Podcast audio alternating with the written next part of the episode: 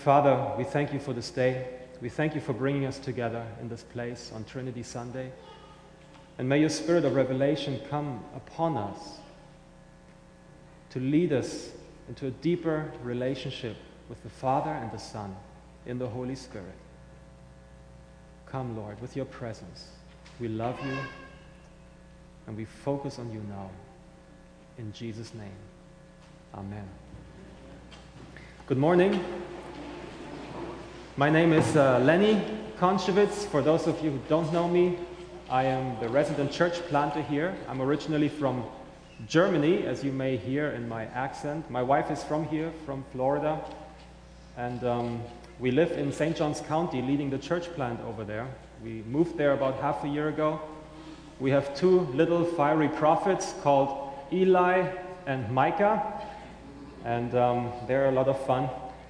And I, um, I wanted to, I didn't say that at the 9 a.m. service, but I at least want to say it to you. Better late than never. I am standing here as a German, obviously, and we are celebrating Memorial Day. And I just want to say thank you, and thank you to your fathers, who many of them laid down their lives over in Europe to help people like me live in freedom. Right? So I appreciate that, and without their sacrifice, I might not be standing here preaching today. So it's, I'm grateful for you. I'm grateful for God for what He has done through you. I have a fun, interesting, easy task this morning, and that is to preach about the Trinity. it is very simple. I think we will be done in five minutes. Um, you know, I'm German. Germans like to figure things out. You know, people still are amazed by the cars we build. but, um, but you know, nothing comes close to the Trinity. And I had to humble myself often and just kind of accept the fact that we worship a God who is mysterious, who exists as Father, Son, and Holy Spirit, three in one. And I need, I personally need the mystery of that. I need to not be able to create God in my own imagination. I need to come to my limits and say, God, you are holy, you are beyond my imagination. And yet, you relate to us. You've made yourself available so we can have relationship with you. And so since we're still in the season of Pentecost, I would like to, to focus a little bit more today on the third member of the Trinity, the Holy Spirit, and what his role is in helping us be redeemed and also live in the life that, that we were always meant to live. And so before we dive into today's sermon texts, I want to zoom back out a little bit and look at the bigger picture of everything that's going on from before the world was created. Because before there was anything created, there was God. The Father, the Son, and the Holy Spirit, they have always coexisted as three in one. They were perfectly fine and perfectly happy. And, um, and the way that their relationship can be best described is as perfect love. Apostle John tells us in 1 John 5 two times that God is love. Now, if God was some individual being from eternity, then he wouldn't have had anybody to love, which implies there must have been multiple beings somehow involved in the Godhead. So only then can he be love. And it, was, it is in this perfect love that we find the origin of everything. The universe was created as an overflow of that love. Not because God needed a creation or people who tell him that he is great, but because he wanted to share his glory and his love with creatures. They're so united. Whenever we talk about the Father, we, we, we also think about the Son. Jesus says, Whoever sees me sees the Father. Whoever receives the Holy Spirit receives the Spirit of Christ. It's, it's, it's beautiful how, how the three of them in their perfect love created us as image bearers. But we all know that when they created us, we all messed up, and then our ancestor Adam, he rebelled against God, and that perfect harmony, that relationship was broken, was interrupted. But because God is perfect love, that love required that He did something to redeem what he had just created in his image.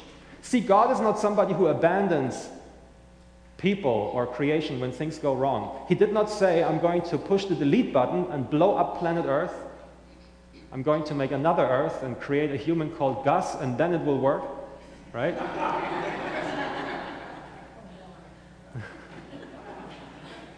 no. He said, I'm going to redeem Adam, and a plan of salvation was put into place that God, in his Trinitarian wisdom, had already planned before anything even ever got wrong. You can read that in Ephesians chapter 1. God already knew what he was going to do when things go wrong. So nothing took God by surprise. And so he sent Jesus at the appointed time, and this is where we find ourselves now today here in the scripture. And Jesus is beautifully talking about the Holy Spirit in the scripture as well. And as I said earlier, I want to talk a little bit more about the Spirit today and about his main function and role in the believer's life. So we find ourselves here at night, at nighttime. Nicodemus visits Jesus at night. Now, people assume that he did that because he didn't want to be seen by his colleagues. Yeah, Nicodemus was an influential Pharisee, he was part of the ruling council, he was one of the top Jews, and he had concluded in his heart that Jesus must have come from God because what Jesus was doing, that, that was just supernatural. It must have been God. And so he comes to Jesus and he says exactly that. He says, Jesus, we believe you have come from God because nobody does what you're doing unless God is with them. And what's interesting is Jesus doesn't comment on that at all. He doesn't say, Yeah, you're right. Good. Go home and tell all the other Pharisees what you just told me. He doesn't say that. Instead, Jesus answers a question that he didn't directly ask, but that he was indirectly, somehow underlyingly asking all the time. Not just him, but all Jews at the time were asking that one question. And the question was when is the kingdom of God coming? Where is the kingdom of God? How, how, do we get there? When, when are you going to establish your rule here in Jerusalem as all the prophets had prophesied? This is the question Jesus is answering here, interestingly. And he says, No one will enter the kingdom of God unless they are born again. What a funny answer. And, and, and we can only imagine Nicodemus going like, born again. And, and we, we read that here. He, he's confused. He's like, what? Like, do I, what, what do you mean born again? And Jesus says, well, you have to be born by the Spirit. In other words, the kingdom of God exists primarily in the Spirit. So you have to be born again of the Spirit. And Nicodemus struggles with all of that, and he's not sure what to do with it. And um, so Jesus needs to help him out a little bit and bring some clarity into what being born of the Spirit means. And what he does as he explains all that to Nicodemus, and I, I can only focus on a few aspects here now. This text is so rich in content, you could preach a whole sermon series on, on all the verses, all the, the depth of answers Jesus gives here to Nicodemus. But, but the one thing I want to focus on is is when Jesus answers Nicodemus and says, Okay, let me explain to you. Being born of the Spirit is like being born of the wind. In fact, the word for spirit and for wind are the same word in the Greek. It's the word pneuma. It's the same in the Hebrew, in the Old Testament, ruach. The same word for wind, for spirit, and for breath as well. Wind, breath, spirit, that, that's all somehow the same. And so Jesus says, okay, being born of the Spirit is like being born of the wind. It's, there's freedom. It's hard to predict. It's hard to control. There's liberty involved. And I believe that there's a significance in the fact that Jesus says wind because we know as people who have the entirety of Scripture, who just came through, the, who, who are just in the season of Pentecost, we know that the Holy Spirit loves to come as a, as a strong wind. We read that last week in Acts chapter 2 when the disciples were gathered and praying and worshiping that the Holy Spirit came and there was a sound of a strong wind. So the Holy Spirit is a, is a strong wind. And that, when we look at the history of Israel, there's something very interesting that happened in Israel's um, salvation story. I shared that with our, in our church plan last, last week, actually. It's, it's this analogy of, of um, not an analogy, it's, it's the actual event in history where, where the Israelites left Egypt, where they were for 400 years under slavery, under oppression. They left, Israel, uh, they left Egypt and they came to the Red Sea and they were stuck, and, and Pharaoh's army came chasing after them. And it says in scripture that God sent a strong wind to part the sea and to, to push them through the waters. And when Israel came out on the other side of the sea and the waters closed again and buried all of Pharaoh's army, Israel had received a new birth in a way. They were completely cut loose from oppression, they were cut loose from, from, from Pharaoh. They were no longer slaves. Now, in their minds, they still struggled a little bit and had some issues to sort out, which is why they were stuck in, it, in the desert for another 40 years. And it took a while before they went into the promised land. But still, nothing had changed the fact that, it, that Israel was delivered, that they had been born into a new identity as a worshiping people of God. That is the first thing they did after they crossed the Red Sea. They went to Mount Sinai and they established a covenant with Yahweh and they became worshippers. They stepped into the new identity. In a similar way, Jesus is saying here, we need to be born of the wind. We need to be pushed through the Red Sea, leave the old behind, and that is what the Holy Spirit is doing in your life. This is how the Trinity wants to implement the work of, salvation in our lives. What happened to Israel was like a prophetic shadow for all of us as we enter into relationship with God. And so that, that brings me here to, to Romans 8. We had, we, uh, before we read the gospel, we read Romans chapter 8. And there's this very famous verse in verse 15 and 16. It says, For you did not receive the spirit of slavery to fall back into fear. It's interesting that the Apostle Paul uses the slavery image here again. You did not receive a spirit of slavery to fall back into fear. You know, it's the fear that we all inherited from Adam and Eve when they sinned. Remember, when they ate of the forbidden fruit, they rebelled against God, and God came looking for them. They were hiding behind the bush, right? Because God didn't see them there. No, He did. Of course, He did. They were, they were trying to hide. Why? Because they were afraid. What were they afraid of? They were afraid because something had changed in them that made them feel inadequate to step into the presence of God. And it is that kind of fear, the fear of inadequacy, the fear that something is deeply wrong with, within us because of sin, that keeps us in slavery and in bondage, that rather wants us to stay in Egypt under, under Satan's rule than step into the freedom of, the, of those who are born of the wind and the Spirit of God. It's that kind of fear that Paul is saying we did not receive when we were born again. But he says here, but you have received the spirit of adoption as sons, by whom we cry, Abba, Father. The Spirit Himself bears witness with our spirit that we are children of God. As I was preparing this, I asked myself, when was the last time I cried, Abba, Father? Now, he, he doesn't say here, um, by whom we say, Abba Father, or by whom we whisper, Abba Father. He uses a dramatic word here. He says, by whom we cry, Abba Father. It's this deep from within us. We say, Abba. Now, ABBA is not the 70s pop band, okay, that maybe some of us remember. ABBA is. wouldn't, wouldn't that be weird? ABBA. ABBA is the Aramaic word for daddy. There is a deep cry within our spirits, within those who are born of the Spirit. There's a deep cry in us that says, Daddy, Father. That is what the, the Holy Spirit does in us day and night, witnessing, testifying to our spirits that we are children of God. And He's trying to, to remind us of it and to call us into it because the more we walk in this identity, the more we actually lay off the old and put to death the works of the flesh, as we read in Romans 8. We leave Pharaoh behind, we leave the thinking of slavery behind, and we step into our identity as sons and daughters of God. That is what the Holy Spirit is trying to do within us crying, Abba, Daddy.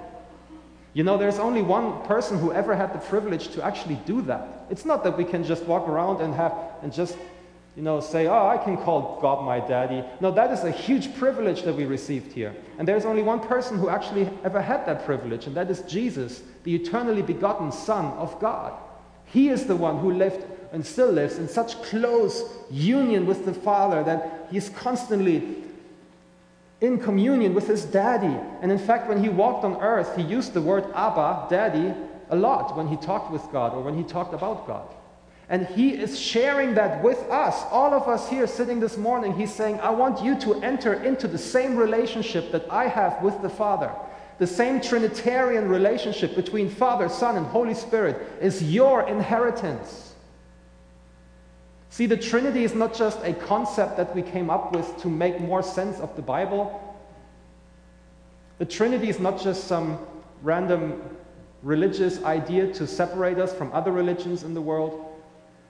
And the Trinity is not something that's just kind of out there. The Trinity is, we are embedded in the Trinitarian life. Those who are born again in the Spirit, we are united with Christ. We are the body of Christ, and we share that relationship with the Father every day. No matter if you have a good day or a bad day, no matter if you just slipped and sinned or not, it doesn't change the fact that God sees you as a dearly beloved child and a son and a daughter of God. That is what, what Jesus is somehow talking about here as he is talking to Nicodemus. Now, of course, he, you know, he's using less words than what I just did, but it's, it's leading to the same conclusion. The main function of the Holy Spirit is to testify to your spirit that you are a child of God. See, being born again, you know, you I don't, you know, I lived in Northern Ireland before in Belfast, which is like the, the Bible belt of Europe. Okay, there are like churches everywhere. And Christian Bible verses hang on trees to make people go to church and repent. So often you would see tree, um, signs on trees saying, Ye must be born again. Ye must be born again. And I think what often people think is that you need to say the sinner's prayer so that when you die, you go to heaven. At least that's what I often understood it to be. I, I don't know about you. But Jesus here is not really talking about what you must do to go to heaven after you die. He's talking about how you can enter into the reality of the kingdom of God that's already here, right now. And yes, that includes going to heaven when you die, and then you probably come back to earth because that's what Revelation says, but that's for another, for another end time sermon. What, what Jesus is really saying here is the kingdom of God is at hand. If you want to enter in, you must be born again, right now. and Nicodemus He's like, What? How can this be? Count the number of times Nicodemus asks what in this passage.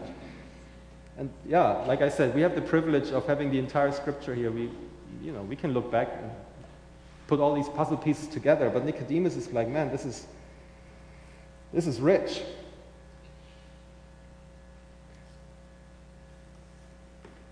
Oh, by the way, I wanted to point out that this foundation of having the Holy Spirit testify to my heart that I'm a son of God is, is the foundation for everything. See, I grew up in a charismatic church, you know, where the gifts of the Spirit were op- in operation, prophesying and praying for healing and all of that stuff, and that's great, that's amazing. But if we do that if we make that the main function of the Holy Spirit and not his testimony to our spirits that we are children of God, then we're in danger of idolizing the gifts. And we're in danger of idolizing the ones who operate in these gifts. And we're in danger of setting ourselves up for, for a big fall. Because ultimately, what really matters is that you know in your spirit that you are a child of God. No matter if you do miracles or if you speak in tongues or if you do any of these other charismatic things, which again I really like and love and have, they have their purpose. But it's not the main thing that the Holy Spirit wants to do in our lives. And so Nicodemus says, okay, so all right, what, what now? What do I need to do? And Jesus goes into a long answer and he, he, he leads up to one point that I believe is really the main answer to how can I get born again? What do I do? And Jesus refers to himself as the serpent that was put on a pole. In Numbers 21, we read that the people of Israel had rebelled against God, and snakes came into the camp and started biting people, and they, they were dying and sick. And God told Moses, Take a bronze serpent, snake, put it on a pole, lift it up, and everybody who looks at it will live. What an odd thing to do, right? But it was a prophetic picture for what Christ was going to do. And so Jesus says, just like the serpent was put on a pole and lifted up, so I must be lifted up. I will become the snake for humanity. I will, I will absorb sin and rebellion and sickness and everything into my body, and whoever looks at me will find healing. Whoever looks at me and trusts that I'm doing this for him, that is the first step to being born again. Saying yes to that. Then the Holy Spirit comes and gives birth to you, pushes you through the Red Sea, and cuts you off from the influence of Pharaoh. You're no longer a slave, but a child. Look and trust. And that is how we then end up in the most quoted Bible verse ever, probably. John 3:16. And I would like to I would like to quote it and rephrase it into Trinitarian language this morning, because as we have seen, the Trinity is deeply involved in this whole process of salvation. John 3:16 For God the Father so loved the world that he gave God the Son, so that whoever looks to him with eyes of trust will not perish, but will be born again through God the Holy Spirit to share in the eternal life of the Father, the Son, and the Holy Spirit. John 3:16 is a declaration that you and I have been embedded in the life of the Trinity. That's amazing. That's good news. I'm so glad we have Trinity Sunday once a year to remind ourselves of that.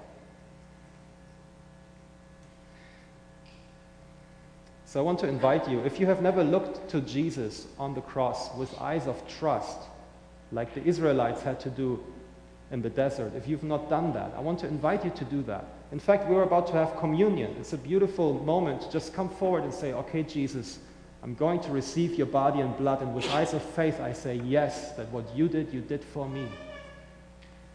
And you do that in your heart, the Holy Spirit comes and you are born again as a son, as a daughter of God. And those of you who are born again, and you sometimes maybe don't feel born again, you know, we all have these days, right? I don't know if I'm born again. Maybe I need to give my life to Christ again. No, no, no, no. You're fine. Our lives don't depend on our feelings. Praise God. I want to encourage you by faith to align yourself with what is already true in your life. Deep in your spirit, the Spirit cries out, Abba, Father. I want to encourage you when you go home tonight or whenever you want, start praying, Abba, Father. Cry it out. Say, Daddy, Father. Come into alignment with it by faith because it is already true. And alignment releases anointing, alignment releases power, alignment releases these things. So come into alignment with the fact that you are a son and a daughter of God by crying out, Abba, Father. I want to encourage you to do that at home on your own. So let me say a simple prayer as we end this. It's from the prayer book. Glory be to the Father, and to the Son, and to the Holy Spirit, as it was in the beginning, is now, and ever shall be, world without end. Amen.